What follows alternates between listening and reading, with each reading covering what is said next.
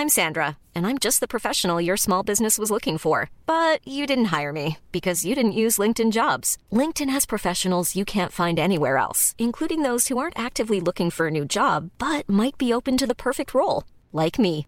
In a given month, over 70% of LinkedIn users don't visit other leading job sites. So if you're not looking on LinkedIn, you'll miss out on great candidates like Sandra. Start hiring professionals like a professional. Post your free job on linkedin.com/people today. Hey, it's Ryan Reynolds, and I'm here with Keith, co star of my upcoming film, If, only in theaters, May 17th. Do you want to tell people the big news? All right, I'll do it. Sign up now and you'll get unlimited for $15 a month in six months of Paramount Plus Essential Plan on us. Mintmobile.com slash switch. Upfront payment of $45 equivalent to $15 per month. Unlimited over 40 gigabytes per month. Face lower speeds. Videos at 480p. Active Mint customers by 531.24 get six months of Paramount Plus Essential Plan. Auto renews after six months. Offer ends May 31st, 2024. Separate Paramount Plus registration required. Terms and conditions apply if rated PG. Ni lyssnar på Bagge och Brobacke podcast. I 30 minuter varje vecka kommer vi ge vår syn på marknaden med fokus på pris, makro och sentiment. Välkomna! Så där, då var det äntligen dags för avsnitt 40 av Bagge och Brobacke podcast. Det är den 23 februari 10.32 när vi spelar in här. Mitt emot mig så sitter min eminenta poddkollega David Bagge. Välkommen Jajamän. tillbaka till studion. Tack, tusen tack, tusen tack. Hur mår vi? Ja, bra. Hur har vi det? Bra. Ja, Min C-vitaminbrus jag fick i ögat i morse har lagt sig, så Ja. nu är det kanon. ja men bra. Kul att du Annars kunde hade det blivit sol, solglasögon på här. Ja, Och piratlapp lite kanske. rött där Tom. Ja. Du, det är li- lite gladare miner idag än i måndags där. Ja, ja, just det.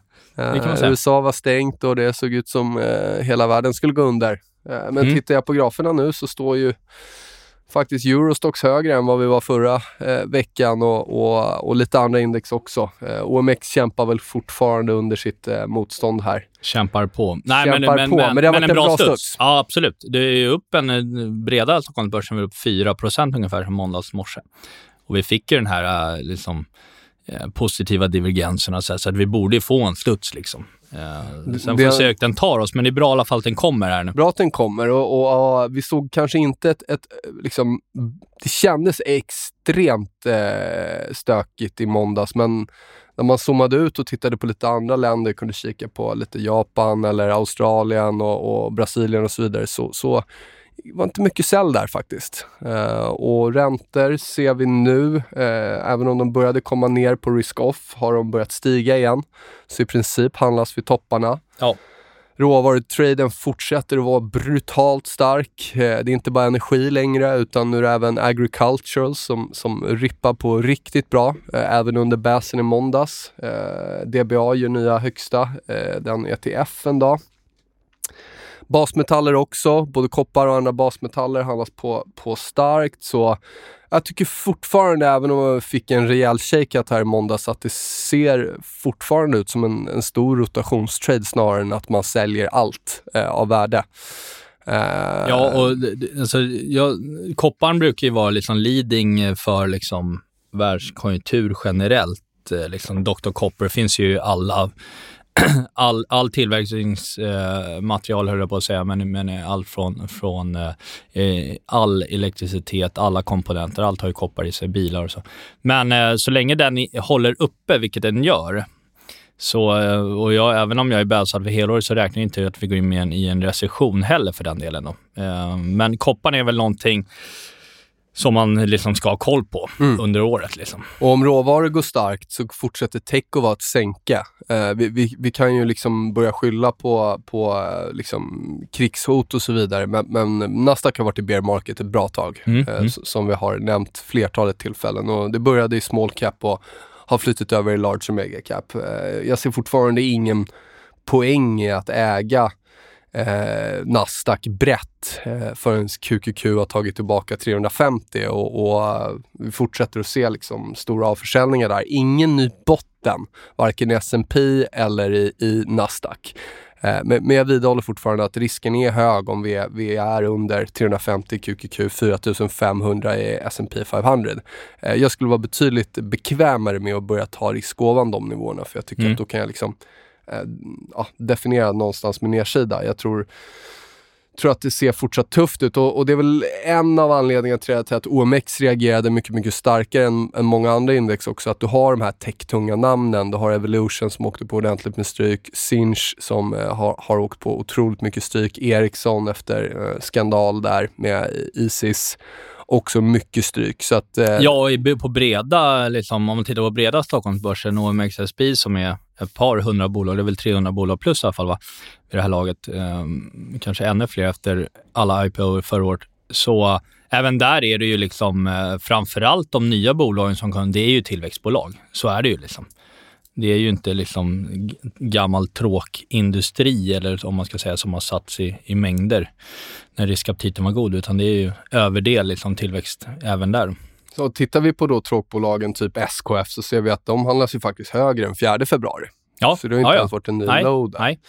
Så att det, det, är, det är delade marknader, delade meningar och, och eh, uppåtgående räntor fortsätter att stödja boomertraden. Nu talar jag i min egen bok såklart eftersom jag är fullsmetad med råvaror mm. och till viss del den aktie, aktieexponering jag har är, är, är mm, tiltat mot det. Då. Men, men Eh, Eh, det, det, är väl eh, så länge innan bevisen förändras, eh, det vill säga stigande räntor, trenden bryts och, och råvaror börjar handlas ner så, så, så, är det fortsatt melodin att, att spela på, tycker jag. Sen ska man ju komma om att bara flika in just för svensk börs så är det ju så att eh, vi har ju väldigt stort utländskt ägande och har haft under en längre tid. Och det är ju så när du sitter som stor global förvaltare så har du någon procent i Norden varav Sverige är den största marknaden. Och så börjar det skaka lite och så säljer man av lite periferiländer. Liksom. Och då får ju Sverige liksom stora utflöden. Liksom. Mm. Så brukar det alltid vara. Man skickar det på svansen. Liksom. Ja, Högbeta. och så har du då liksom en, en, situation generellt där de inhemska eh, spelarna inte har massa fondinflöden för att plocka upp det, utan snarare utflöden. Så då finns det ju egentligen inga direkta tagare. Och då får du ju de här liksom, det är, OMX och Stockholmsbörsen är ju alltid liksom svajmasten högst upp i liksom, i det hela liksom. Ja, och vi var förvånade över hur starkt OMX gick förra året och nu så ja, men det blir ju går det exakt. lite svagare. Så att, eh. och jag menar, för, förra veckan när jag satt och var liksom kortsiktigt bäsad, eh, sen från, från liksom förra onsdag öppning till måndag öppning var OMX ner, breda börsen då, var ner 9% OMXS30 var ner 7 nu har vi en bra studs, framförallt i breda börsen då, sen dess. Men eh, jag har ju svårt att sitta och vara liksom kortsiktigt riktigt bäsad när man har fått liksom, när det har gått ner en årsavkastning på fyra dagar. Liksom. Eh, utan nu, nu, är vi inne i studsen och i min värld så, så är det ju mer att se hur högt den tar oss. Mm. Eh. Är vi, alltså tar vi oss in i tradingintervallet igen som har gällt sedan i våras? Jag tror väldigt eh, kortsiktigt är väl 2188 där. Vi är på 2180 nu, men låt oss säga att vi drar det med ett brett penseldrag för att mm. göra det enkelt för mm. oss. 2200-ish. Mm. Om vi börjar komma in i det tradingintervallet och vi liksom har rensat ut ordentligt på nedsidan och, och eh, kanske skapas en FOMO eller liksom eh, ja, blankare som måste börja stänga positioner och så vidare reverserar vi hela den här rörelsen. Veckostängning fredag, månadsstängning nästa vecka, tisdag är det va? Är vi inne i intervallet då, ja då tekniskt så vågar jag nog påstå att då är det ju ingen skada skedd liksom. Eh, då, då, är det noise snarare än, eh, än att den långsiktiga trenden har förändrats. Mm. Men ser vi att säljare kommer in här igen och det finns, jag, jag förstår ju såklart att Tar vi oss lite längre upp här nu så kommer du ha, du har ju nedåtgående, liksom, du har ju sjunkande bottnar och sjunkande toppar sedan 3 februari eller vad det är där. Mm. Eller förlåt, 3 januari. Mm. Eh, så, så säljare kommer ju stå redo här runt 2200, så är det ju liksom. Nej, men nu är det upp till bevis, för, till bevis. För, för, för, börsen. Ja. Alltså, jag, jag, tror tyvärr att det är en tidsfråga innan S&P bryter ner och det kommer få lite globala liksom, flöden totalt sett. Men det, jag ska komma in på min recap, men som alltid, är, man måste ha en handlingsplan och jag tror liksom inte att alla där ute i marknaden har det. För exempelvis, om börsen studsar 5% härifrån, vad gör du då? Mm. Eh, tyckte du det var läskigt på vägen ner? Ja, men då kanske det är vettigt att sälja lite grann, mm. öka upp kassa liksom. Eh, eller skapa någon kassa överhuvudtaget, för jag tror Mm. de flesta inte har någon kassa, om jag ska vara helt ärlig. Eh, Men och folk- samtidigt, ja. samtidigt om, det då, om det skulle droppa liksom, eh, 8% ner i, i mars, vad gör du då? Liksom? Men det, det är svårt att generalisera för du har ju hela det här kollektivet med att time in market är bättre än market timing och det säger de ju när eh, saker går upp. Men det, Mm. man ser ju inte det så mycket när, när det går ner liksom. Eh, Nej, och, man är och vissa vill vara bekväma med att ta drawdowns på 30, 40, 50 procent. Jag har aldrig kunnat handla på det sättet och mina investerare skulle fly all världens väg om man ens kom i närheten av det. Så att, eh, men, men, eh, men det är klart att det är viktigt med en plan. Eh, och det är klart, alltså, återigen, vi har sett tio år av outperformance. Vi satt och garvade åt en, en graf här på XLK mot XLE, alltså tech-ETFen i USA mot, mot energi-ETFen. Och hur brutal den outperformancen var för tech under tio års tid. Och det avslutades med ju totalt blodbad för, för energi i 2020. Men det är ju fortfarande inget som säger att, att nu när trenden har vänt till fördel för energi, att det inte kan po- fortsätta ett tag till. Och med det sagt, det är ju ingenting som säger att inte tech kan underprestera eh, en lång tid framöver. Det skulle kunna sluta underprestera idag, Eh, men om vi tittar sedan år 2000 då, så tog det ju ganska många år för Nasdaq att ta sig tillbaka till sitt all time high. Ja, så är det. Men jag tror att det beror, allt beror på liksom tid. Har en, har en horisont som är... Säg att du ska ha en portfölj som ska ligga i tio år, säger vi. Eh, vi vet att tillväxten i världen eh, liksom är skral. Eh, alla ekonomier är på väg mot ett Japan-scenario i allt starkare takt. Nu, är, har räntorna, nu ska räntorna upp, men det prisas ju in räntesänkningar från Fed redan 2023 i marknaden. Får vi se hur många de lyckas höja 2022 då, men förväntan är i alla fall sänkningar igen 2023. Eh, så att det, eh, alltså det, man kommer ju alltid få, man kommer ju alltid bli skulle jag vilja påstå, störst vinnare i rätt typ av tillväxtbolag om man har en långsiktig portfölj. Men det behöver inte betyda, som vi har sett nu senaste året, att det, att det blir stundtals sjukt stökigt. Liksom. Eh, och det gäller att ha koll på värderingarna där framför allt. Du, vad sägs om lite recap? Ja, just det. Vi gör det innan, innan vi avslutar podden för idag.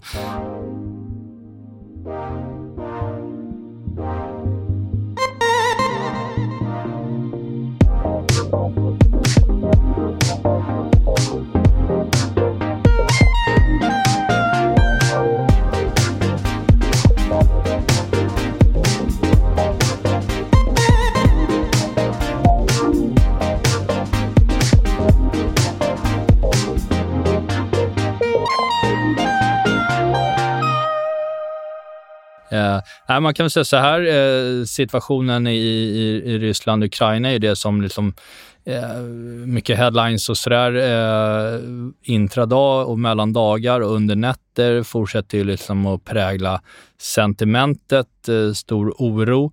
Eh, börsen som de facto redan hade det tufft med liksom Hawker centralbanker, eh, stark inflation och, och liksom förväntade räntehöjningar under året och minskade balansräkningar. Eh, och jag menar i en sån situation eh, um, att få upp ett, ett, ett potentiellt krigshot, det är klart att det är ju liksom... Sen tror inte jag att det är, liksom, det är de sista procenten det har påverkat. Jag tror liksom inte att, att eh, vi skulle stå på några klara all time highs eh, om, om, eh, om vi inte hade haft det heller för den delen. Eh, men vi får ju se lite hur, hur, det, där, hur det där slutar. Eh, tittar man ryska börsen då, mätt som RTS-index, det är alltså i, i dollar, eh, så var ju det i måndags ner 44 procent sen toppen.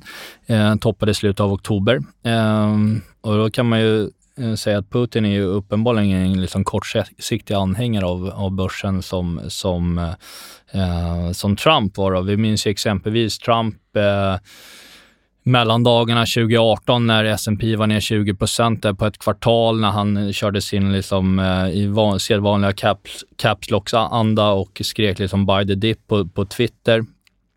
Och sen så blev det ett starkt rally i, i eh, H1 2019 och han eh, mer eller mindre utnämnde sig ju själv till liksom att eh, det var han som gjorde att börsen gick upp. Men det var ju egentligen Fed svängde ju kappan. Men, men det var ju många ändå som fick började fundera på hur självständiga Fed ändå var de, under, den, under den tiden. Då. Men med Putin, bara, alltså det är, Ryssland är ju, bara, eh, det är en stor energitrade så att vad, vad ryska börsen gör kontra vad olja och energi gör, det, det de torskar i börs vinner de i, i, i crude. Så är det Jag kan säga spreaden, eh, ryska börsen, oljan är ju ganska vid nu. Eh, som annars brukar följa varandra ganska, mm. ganska väl. Då. Så att eh, man, man, kan väl hoppas för de stackars ryska placerarna att oljan när det väl blåser över eller, eller hur det slutar, att oljan liksom fortsätter tugga på uppåt framåt eh, eh, början av, eh, slutet av våren, början av sommaren där. Annars så finns det väl ner, mer nedsidor där. Eh, generellt annars, eh, som vi sa, vi hade ju positiva divergens i måndags. Borde ha blivit en studs, studsat fint sen i måndags low. Det gäller att vara snabb på, på, liksom, på intradagvändningarna dock, för det går väldigt fort. Eh, jag sitter ju själv och liksom småtradar lite intradag när det uppstår bra lägen. Eh, och mycket av det, men får man en reverse på 2,5 procent intradag så är jag ju liksom säljare liksom på, under eftermiddagen med en del grejer jag köpte på morgonen. Då, så liksom sitta och små, småhandla lite sådär, eh, vilket jag alltid tycker är roligt när man ser att bra lägen eh, dyker upp. Eh, däremot så börjar jag mer och mer Alltså anledningen till att jag inte var überbull i måndags, det var ju att vi inte såg liksom... Hade USA sett samma typ av rörelse, vi hade haft ett brott ner, det är liksom starkt nedsida, vi, eh, då, då hade jag liksom varit mer varit mer bull att det liksom, nu ska det verkligen bottna för en större alltså, bounce. Du, du menar igår då eller? För att eh, USA var ju stängt i ja, det måndags. Var stängt, nej, det var stängt i måndags, men, men, men, men igår. Men jag tycker ja. liksom samtidigt att det, det är liksom inte, det är, det är inte det här liksom det pratade vi om förra veckan. Jag skulle vilja sett mer tryck i, i, i februari och eh, efter den katastrofen i, i januari där. Eh, sentimentet är, liksom, det är 19% bull i marknaden. Eh, sentimentet är tokbäsat. Eh, men, men eh, personligen, alltså jag, jag, tror på riktigt, på riktigt tror jag att det är bara en tidsfråga innan vi bryter de här 4200 på S&P och då, då öppnas ju ett target ner på 3,8. Det är ett fall på ytterligare 8-9. Vilket, och sker det, vilket jag är liksom, Eh, tr tror att absolut så kan bli fallet, att vi får en riktig förnyad drawdown med panik alltså i mars. Då, då gäller det att ha planen redo. Exempel, vi har ju mycket kassa. Vi har stängt våra puttar, ställda puttar som vi sa förra veckan för att minska risken på nedsidan. Och då gäller det att ha en plan redo, för jag tror att det kommer en sån, en, skulle det bli en sån panik i mars, eh, då kommer du ha en kraftig bounce sen in i liksom slutet av april eller något liknande sånt, för en, en, en fyra, sex veckor upp upp till liksom dagens nivåer igen. Du kanske får en rörelse på, en motrörelse på 10 procent. Eh, eller mer i bästa fall. Eh, så att det, det, vi, det vi eh, i en sånt läge eh, gäller ju inte gripas av panik, utan det är ju snarare då eh, utnyttja de här när du fortfarande har lite varmluft, framförallt i USA. Då. Eh, se till att liksom öka kassan lite på, på, på starka dagar om man inte har någon sen innan. Eh, och sen eh, vara redo att köpa eh, för en ordentlig bounce i april. Då. Men då tror jag man ska ha betydligt mer nedsida härifrån innan. Då. Så det är i alla fall vår plan om man bara skulle dra ut liksom vad jag tror de kommer två månader. Ehm, jag tror liksom generellt sett eh, tror jag bara fortfarande att vi är i början av en nedgångsfas. Eh, vi, ska inte glömma, vi ska inte glömma bort ehm, eh, inflödena förra året det, och dessutom har ju flödena fortsatt in i aktier från bonds i år. Så att vi har inte haft några liksom, på totalen aktieutflöden. Det som har varit har ju varit omviktningar mellan stilar och sektorer. Då. Där, där man ser globalt sett har ju, har ju flöden gått in i defensivt och från, då, eh, eh från framförallt tech. Då. Eh, men, men, förra årets inflöden i globala aktier var ju över en triljard dollar och det var ju mer än de 19 åren eh, tillsammans, tidigare 19 åren. Då. Så att de flesta är ju investerade på börsen. Eh, Inte i råvaror. Nej, men generellt liksom, om man tittar vad gemene man liksom kikar på så är ju de flesta... Då är det ju tech. Då är det ju big tech typ. Ja, min man, kär... köper inde- man köper tech eller köper man eh, index, typ passiva strategier och då får man ju mestadels tech. Ja, som en liten anekdot så gick ju min eh, kära far sin livs första aktiekurs för nybörjare i, eh, den slutade, den gick under hösten. Aktie, nybörjare för pensionärer, så placerar du på börsen. För 70-plussare. Vad, vad fick Ehm, man för råd? Generellt sett så eh, var ju min take på att det där är en liten toppsignal. Den, eh, kursen slutade samma vecka som Nasdaq toppade också för, för den delen, men jag vet inte om man ska liksom har man inte hållit på med aktier innan man, innan man är 73 så, så eh, kanske man inte ska sätta all sin pension i, i, i aktier för den delen heller.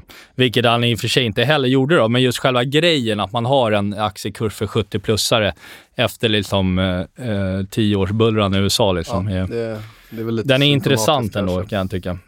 Eh, nej, annars tittar vi liksom på hur det ser ut. Ehm, som du var inne på, det är ju liksom inte brutit ner eh, egentligen. Det är ju OMX som ser hängigast ut.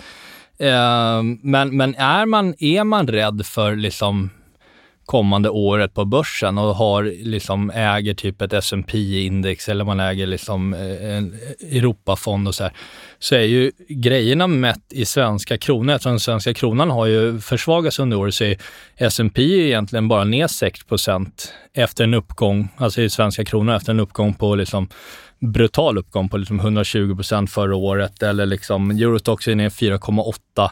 Det var per igår, så nu är väl under 4. Så det, det har ju liksom inte man är inte på något sätt sen på pucken om man liksom sitter och, och, och är rädd för börsen. Sen är det så här, äger du enskilda aktier, många av dem är ner 50-70 procent. Absolut, då är man kanske sen på pucken om man säljer nu. Eh, men, men, eh, men på aggregatet har man ju liksom inte egentligen missat något. Vi har konsoliderat i nio månader. Ja, det är som...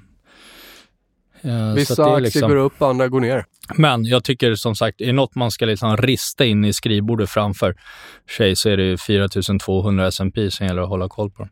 Eh, eh, veckans viktigaste makro, eh, som jag tycker i alla fall den här veckan, det är ju på fredag. och det är US Core eh, PCE-siffran då. Eh, och det är alltså de konsumtionsutgifter som privatpersoner i USA har. Då. Eh, förväntningarna är att eh, de är upp 5,2 procent i årstakt då. Ehm, den här siffran är inte lika volatil som eh, vanliga inflations-CPI-siffran. Den brukar ju kunna överraska mer. Men däremot så är det den eh, siffra som eh, centralbankerna har som sitt främsta liksom, inflationsindikation. då. så att ehm, just nu exempelvis efter den senaste tidens turbulens Eh, så prisas ju marknaden in då att det blir det är 19 chans för 50 punkters höjning i mars. Den siffran var ju över 66% när vi spelade in podden förra gången, så det har ju hänt mycket eh, sista dagarna. Eh, men skulle det komma en väldigt stark siffra på fredag så är det inte omöjligt att den här eh, sannolikheten börjar petas upp igen då. Och då har vi från, då skiftar ju fokus i så fall från att bara nu ha liksom alla fall mediamässigt handlat om Ryssland. Då flyttat fokus till Fed igen då, med, som då har sitt möte i mitten av mars. Då. Eh, för att ge något perspektiv på vad 5,2 procent är, eh, historiskt sett så är det den högsta nivån sedan 1974. Det var när inflationen steg under 70-talet. Då. Eller mitten av 80-talet då, när inflationen vände ner. Så mellan 74 och 84 ungefär så låg inflationen över de här 5, Eh, 5,2 och var uppe och peta i, i slutet av eh, under 74, 74-75, där var uppe och peta på 10% för den delen också. Då. Eh, men bara för att ge en liten fingervisning om vad det är för nivåer vi pratar om. Så det är ju, vi får gå tillbaka till eh, över, över 35 år i alla fall innan vi såg de här siffrorna. Eh, det var det om det. Rapportsäsongen har jag några kommentarer kring eller har du något du vill skjuta in emellan? Nej, det är, väl, eh, det är väl bara att fortsätta konstatera att vi blir, blir belönade för att lyssna på bondmarknaden och, och än så länge ser vi liksom ingen än så länge ser vi ingen vändning ner i räntan och vi ser inga, ingen vändning ner i råvaror. Eh, även om, tror jag, energi och olja borde ta en paus nu. Eh, det vore rimligt. Ja, olja, jag tycker det ser ut att vara en våg tre, då ska det in en paus och sen ska det för, oljan ska ju förmodligen liksom upp på en topp här i maj kanske. Mm. Liksom. Sen får vi se, ett oljepris på säg 120 dollar fatet är inte jättebull för liksom inflationstryck, eh, eh, konjunktur och så vidare. Va? Eh, kostnader. Så säg att eh, tioåringen drar till 3, du har, får oljan på, går den till 120 då kan den lika gärna gå till 130-140. Så har du kopparn 5, 6, 7, 8, 10 procent upp härifrån. Då börjar det nog bli lite svettigt. Jag ska inte, jag ska inte kommentera mer på det, men, men uh, låt se. Ja, jag vet att du vill Kan se det toppen i räntan, men den, den har du velat se ett tag nu. Och den är inte ännu där. Jag säger det, det kan vända idag, men vi har inte sett några bevis på det. Nej, men, men eh, vi äger ju lite ETF på långa bonds och Mm. de, de är på snitt nu. De, är, de är, eh, ligger på snitt 1,94 eh, i räntan. Så att eh, det, dessutom har man ju fått lite, de är noterade i dollar, så man har fått lite carry på, på, på SEK-placeringen. så att man har inte, jag inte, säger så här, jag har inte förlorat någonting på att, eh, hittills i alla fall, på att eh, gamla på en ränta ner. Nej, nej, men det är ju en bra krockudde. Det såg vi ju då här nu när det riskade lite att då, då kommer ju räntor ner. Så då är det ju, Ja, det fredagen var ju ganska bra nerställ. Så är det. Liksom. Och då Eh. ser man ju också att det är bättre i ett sånt läge. Det var ju inte så att Nasdaq stod på bakbenen. Liksom. Eh, så att det, då det är det ju inte. liksom en, en bättre räntespel. Lite safeare är ju i så fall långa bonds. Definitivt. Eller guldet. som Ja, eller guldet ja. Exakt. jag Guldet ska tror, vi inte eh, glömma bort. Just med räntan där, tioåringen, varför jag någonstans ändå har liksom tittat på den där eh, 3 procentan, då har vi ju liksom, det vore ju ett eh, väldigt snyggt, eh, det möter ju upp väldigt, väldigt snyggt där, massa viktiga tekniska nivåer. Så det vore ju, där skulle man ju absolut kunna titta på köpa bonds om vi kommer dit. Mm. Eh, det skulle ju kunna bli ett sånt moment vi hade hösten eh, 2018 när r- räntan vände ner vid 3,25 och, Mm. och vid, och det tror jag var bästa ISM-siffran någonsin. Det var också då börsen toppade ur. Nej, men det är, som du, det är som du brukar säga, det var samma sak när, när, när, när vi förra våren var bäsade till cykliskt och sådär för att räntan borde toppa. Det är ju liksom, och det är, det är ju det är när räntan vänder ner Exakt. som varmluften går ur bankcyklet. Liksom. Exakt. Förra året, det intressanta då var att det blev en extrem varmluft in i tech som räddade börserna Stämmer. fram till hösten och sen vände ju eh, liksom, räntan vände upp under, under, under eh, sommaren så att du fick ju aldrig det här liksom nerstället på indexnivå förra året som man själv trodde, utan det varmluften gick in i tech. Det intressanta i år när väl räntan vänder ner, det blir ju att se kommer det komma ett massivt inflöde i tech? Jag, jag tvivlar ju på det. Eh, men eh, vi låter det vara oskrivet ännu då. Och viktigaste sektorn där tror jag för fortsatta räntespelet, eller viktigaste men enormt viktig, det är ju den där XLF eh, bank-ETF i USA. Du får så bred bankexponering där och vi är fortfarande nu liksom och har konsoliderat ett ganska bra tag precis ovanför 2008-toppen. Mm. Så, så om vi ska få en, en eh, ny, ny liksom eh, ben upp i banker, då är det ju här någonstans det ska vända. Åker vi under den 2008-toppen, eh, då, då vill inte jag alls vara med i, i någon, någon bankexponering längre. Men eh, jag kommer ju ge välkommen Be- till the dark side. the dark side, då ja, kommer jag över till the dark side. Men Ja, än så länge håller det ihop liksom. Äta Och, sa, lunch och fira. och samma med materials, eh, samma med transports och lite grejer Mm. som fortfarande sådär, visst det har kommit ner lite men det har inte, absolut inte gjort någon ny botten då. Så att eh, boomer-sektorerna le, lever fortsatt, eh, även om de har fått lite stryk här på slutet. There's never been a faster or easier way to start your weight loss journey than with PlushCare. PlushCare accepts most insurance plans and gives you online access to board-certified physicians who can prescribe FDA-approved weight loss medications like Wigovi and Zepbound for those who qualify. Take charge of your health and speak with a board-certified physician about a weight loss plan that's right for you. Get started today at plushcare.com slash weight loss. That's plushcare.com slash weight loss. plushcare.com slash weight loss. Hiring for your small business? If you're not looking for professionals on LinkedIn, you're looking in the wrong place. That's like looking for your car keys in a fish tank. LinkedIn helps you hire professionals you can't find anywhere else, even those who aren't actively searching for a new job but might be open to the perfect role. In a given month, over 70% of LinkedIn users don't even visit other leading job sites. So start looking in the right place. With LinkedIn, you can hire professionals like a professional. Post your free job on linkedin.com slash people today. Ja, ska man eh, ha någon kommentar om rapportsäsongen som faktiskt går mot sitt slut? Man kan ju konstatera bara övergripande att man har ju kanske bland de värre rapportsäsongerna att, att syna rapporter överhuvudtaget. Därför att eh, både bra och dåliga rapporter har ju egentligen belönats med nedgångar. Det har varit handgranater överallt. Ja, det är ju, ja, exakt. Och det är ju ganska uppenbart att många väljer, för alla, i alla fall större konton väljer volymdagar till att sälja. Lite oavsett om, om, eh, om det är bra eller dålig rapport. Då. Men man vill, man vill minska sin, sin exponering. Eh, rapportsäsongen annars, eh, det som har varit då, det är att eh, egentligen ganska starkt totalt sett på aggregatet mot, mot konsensus. Eh, men däremot så är det oro för marginalpress för året som har varit den liksom tydligaste eh, oron i marknaden och det är mycket därför som, som många aktier har och på eh, däng också. Då.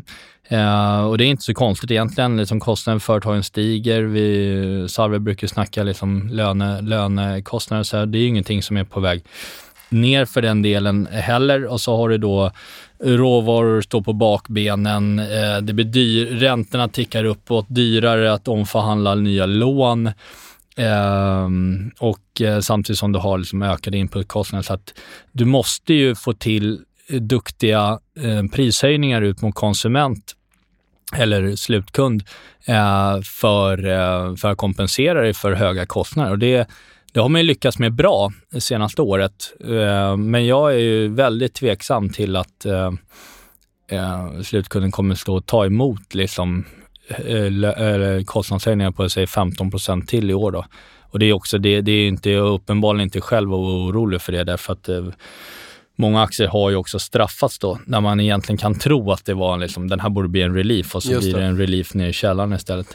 Och det är alltid ja. reaktionen på, det är ju det prisreaktionen som är det viktiga där, oavsett om det är ett makrobesked ja, men sen det är en tydlig en, signal. rapport, liksom. Liksom. Och det är väl lite det jag lyfte fram förra veckan, att anledningen till att jag bäsar på kort sikt då, sen är jag inte liksom überbull på kort sikt nu heller, men mindre bäsad i alla fall, för jag har kommit ner kraftigt sen förra veckan, är ju för att vi fick jäkligt dåligt svar på rapporten. Liksom. Och, och det där tycker jag ändå sänder en, en, en signal. Liksom, för att det, jag tror att det måste, många, liksom börsen totalt sett och flöden och allting måste vara längre ner innan du kan börja komma med dåliga rapporter och liksom få betalt. Det är det du vill ha. Du vill ju ha rapporter som missar förväntningarna brutalt men ändå stiger i aktien. Då Positivt tolkningsföreträde. Ja, och det har vi inte nu och det tror jag kommer dröja eh, ett eller två, eh, tre kvartal. Eh, totalt sett då, så har 78 procent av bolagen eh, i Sverige slagit förväntningarna eh, på, på sales. Eh, men endast då, eller endast och endast, men 51 procent har slagit på marginalerna. Då. Så det är marginalerna som har varit den lite svagare än försäljningen tror man ju på, men man har inte riktigt fått betalt för det ända ner på sista raden. Eh, tittar vi i övriga Norden, väldigt liknande bild och detsamma gäller faktiskt även i Europa och eh, i USA. Så det har varit, det är marginalerna som liksom inte alls överraskar i samma takt som, som sales har gjort. Då. Eh, vilket är det som har, har straffat eh, på aggregatet. Sen finns det ju undantag såklart, det gör det ju alltid. Men, men på aggregatet har ju det varit som straffat. Ehm, eller för den delen i många tillväxtnamn. Se som när Netflix rapporterade där i januari var det var. Ehm, så fort det börjar se lite vikande liksom, inflöden, eh, tillväxten börjar vika lite grann, då blir ju aktierna brutalt eh, slaktade. Liksom. Ehm, det var väl egentligen det. Jo, jag, jag, jag la ut igår på Twitter, kan kommentera en, eh, en eh, månadschart med reservation för jag vet ju själv att december, eller december, februari är inte över eh, än, eh, utan det är ju nästa vecka eh, som månadsstängningen är. Eh, men vi kan väl kolla som det ser ut nu så får vi eh, en en säljsignal i, i den här MACD-indikatorn som är en liksom momentumindikator och det, då pratar vi månadsdiagram där, så det är ju liksom lång, lång, långsiktigt eh, diagram. När vi har fått det tidigare då, det har hänt fyra gånger eh, sedan eh, eh 2007. Eh, mars 2007 var en sån period exempelvis. Det var inte, den här, det blir ju när det, nedgången redan har börjat. Det är ju inte så att den, den blir inte en sälj på toppen, utan det är när, när vi har haft en, två månader med sur börs, då kommer den. Liksom. Eh, och eh, i 2007 då så tog det 14 månader innan vi fick en absolut botten. Då hade vi en finanskris eh, under 2008-2009. Eh, det är inte det scenariot jag räknar med nu. Eh, men då kan vi bläddra framåt, titta på grekkraschen just när jag började som aktiemäklare på Carnegie. Eh, juli 2011, då satte det sig efter då säljsignalen, inte sen toppen utan sen vi fick signalen. Och då har jag tagit då högsta noteringen den månaden, högsta noteringen i juli. Då satte det sig 27 procent på två månader. Det var en väldigt snabb korrektion. Men det räckte med att vi, vi kom ändå ner i översålt läge på, på i RSI och i Stochastic, vilket vi inte har nu. Eh, juli 2015 var nästa gång. Den gången tog det då sju månader innan vi fick en absolut botten. Hade vi 25 procent ner från signalen. Eh, och i februari 2018 eh, fick vi också en sån signal. Eh, det var ju då eh, VIX-kraschen, men vi hade ju haft en ganska eh, halvtrist konsolidering under en 5-6 månader där innan. Eh, sen gick ju faktiskt börsen under då, som jag var inne på med, med Trump och Fed och så, gjorde faktiskt en ny högsta för OMX då under, under H1 2019. Men totalt sett så tog det ändå 11 månader från signal tills du fick en absolut botten. Sen att det wobblade ganska mycket under liksom 2018-2019, men en absolut liksom en långsiktigt köpläge var ändå 11 månader senare.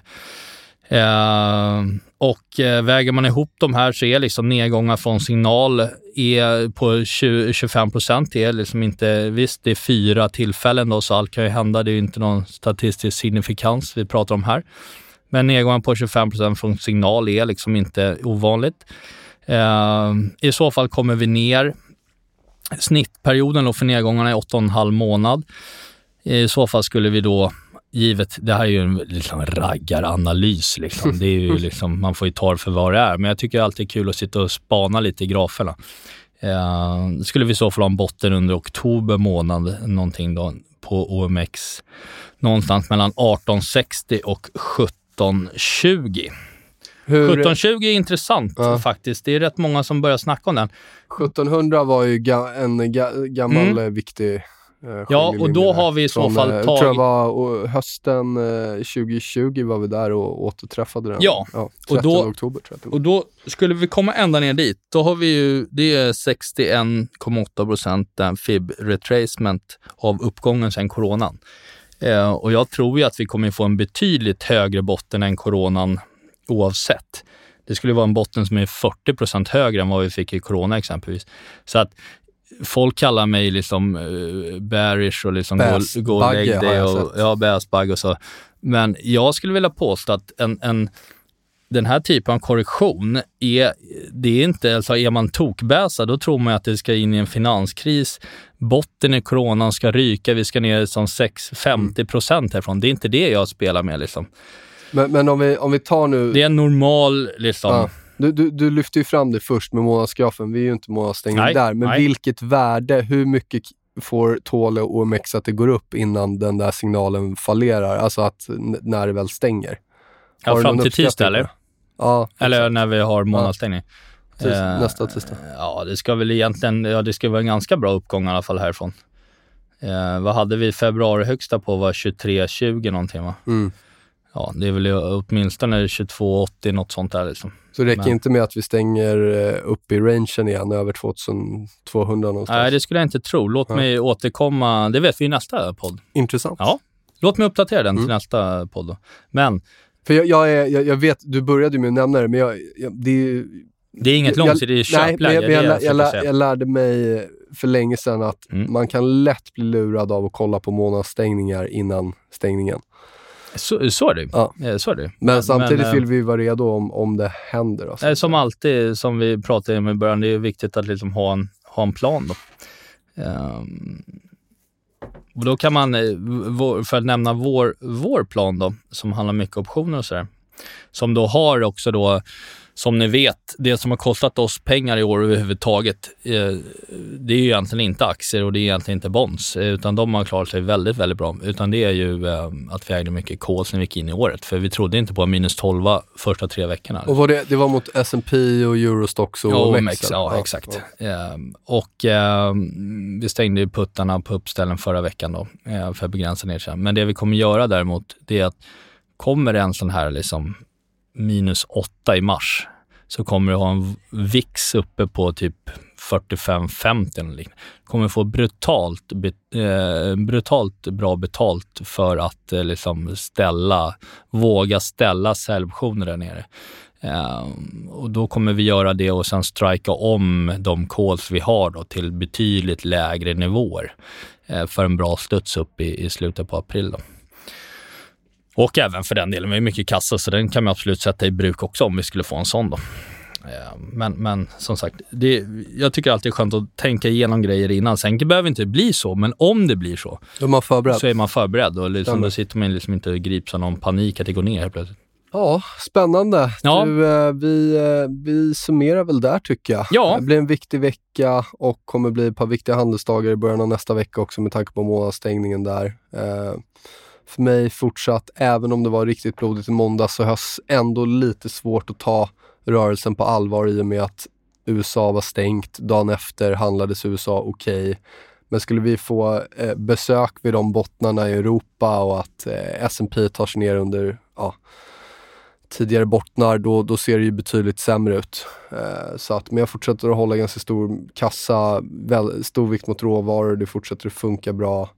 Eh, så att eh, det blir, även om det är volatilt så, så är det svårt att säga att vi har liksom brutit åt något håll eh, i de grejerna jag äger. OMX köper jag, där är vi nedanför. Eh, och Tex är fortfarande riktigt svagt ut, så där håller jag mig borta.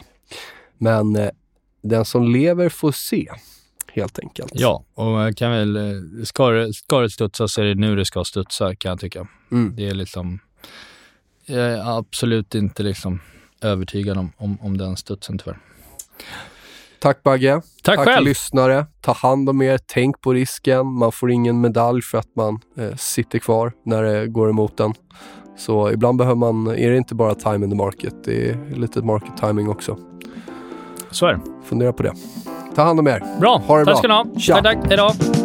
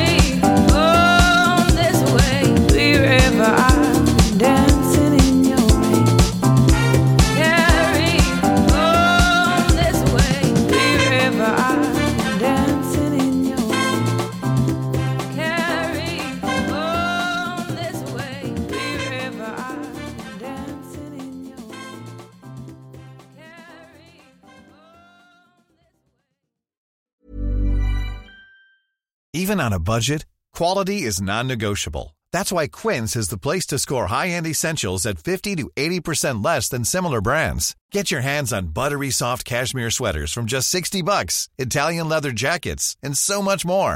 And the best part about Quince, they exclusively partner with factories committed to safe, ethical, and responsible manufacturing. Elevate your style without the elevated price tag with Quince. Go to quince.com slash upgrade for free shipping and 365-day returns.